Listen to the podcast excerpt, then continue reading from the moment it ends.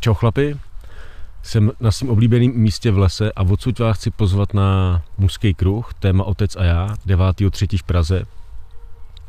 A mě vlastně k tomuhle tématu inspiroval jeden chlap, který mě pod díl mýho podcastu, který se jmenoval Otec a syn, tuším, kde jsme se s Tomášem bavili o tom, jak je důležitý pro syna a pak pro muže přijmout si otce, uznat ho, přijmout ho a v sobě se s ním usmířit, uzavřít s ním všechny konflikty, odpustit a ten vztah vyčistit. A on mi napsal něco ve smyslu, ve smyslu, že to je úplný nesmysl, že chlap může být silný, může být sám sebou, může být svobodný, i když svý otce jako odmítne, i když ho nemá rád. A já jsem si uvědomil, že tohle si opravdu myslí spousta chlapů. A že jsem si to myslel i já. A pak jsem se s tím, pak jsem s tím tématem nějakou dobu byl a vlastně jsem se díval na to, jak jsem to se s tím tátou jako měl já, jak se ta moje cesta vyvíjela přesně od tohle toho popření otce, od toho odmítání, od nějakého vzteku vůči němu a zároveň od skrytý touhy, aby mě měl rád, aby mě uznal, aby se mnou byl. Protože jako mnoho z mužů jsem to státu neměl úplně jednoduchý, když jsem byl kluk, tak tam nebyl. Takže jsem nemohl si ho jako načuchat, okoukat si ho, pozorovat ho, jaký je, kdo to je, co dělá, jak dělá věci, jak žije. Neměl jsem vlastně vzor toho, kdo to je muž, co to je muž, co je to mužská síla, jak se projevuje, jak se vztahuje k sobě, jak se vztahuje vůči ženám.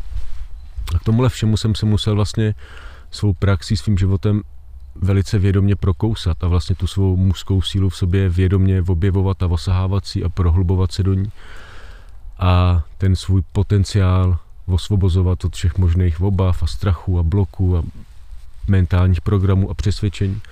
A vlastně teď to vnímám, vnímám jako veliký dar, který mě život dal, že jsem si tohleto v sobě musel a měl tu možnost osahat vědomně a uvolnit to v sobě vědomně, že to ke mně nepřišlo v uvozovkách zadarmo. A na té cestě jsem si spoustu věcí naučil, uvědomil, myslím si, že mám k tomu co říct a co předat. A po tomhle bude i ten mužský kruh 9.3. O tom, jak to vlastně k tomu tátovi máme, co k němu cítíme, jak se k němu vztahujeme.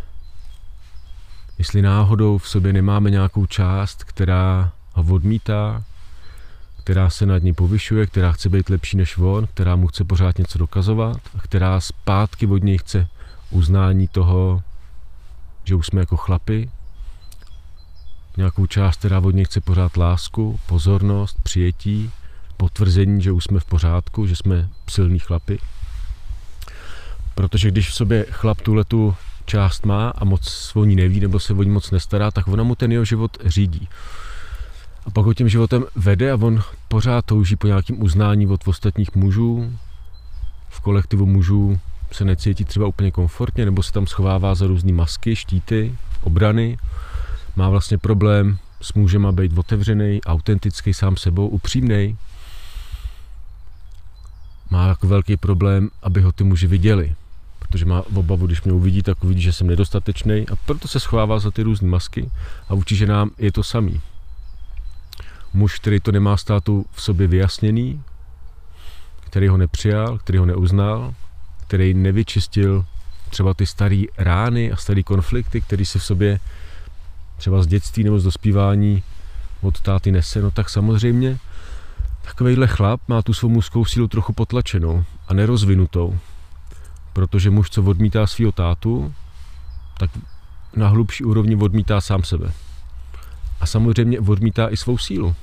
Pochybuje o ní, je si o ní nejistý, není s ní úplně v kontaktu, není s ní spokojený a pak samozřejmě tahle ta pochybnost, tahle ta vnitřní nejistota v sobě se promítá i do vztahu k ženám, vůči kterým jsou pak ty chlapy nejistý, pochybujou, nejsou tam sami sebou, mají na ty ženy očekávání a nároky, cítí se vedle nich třeba slabý nebo nedostatečný a chtějí po těch ženách, aby je ocenili, uznali, milovali, přijali. A celý to většinou začíná u toho otce.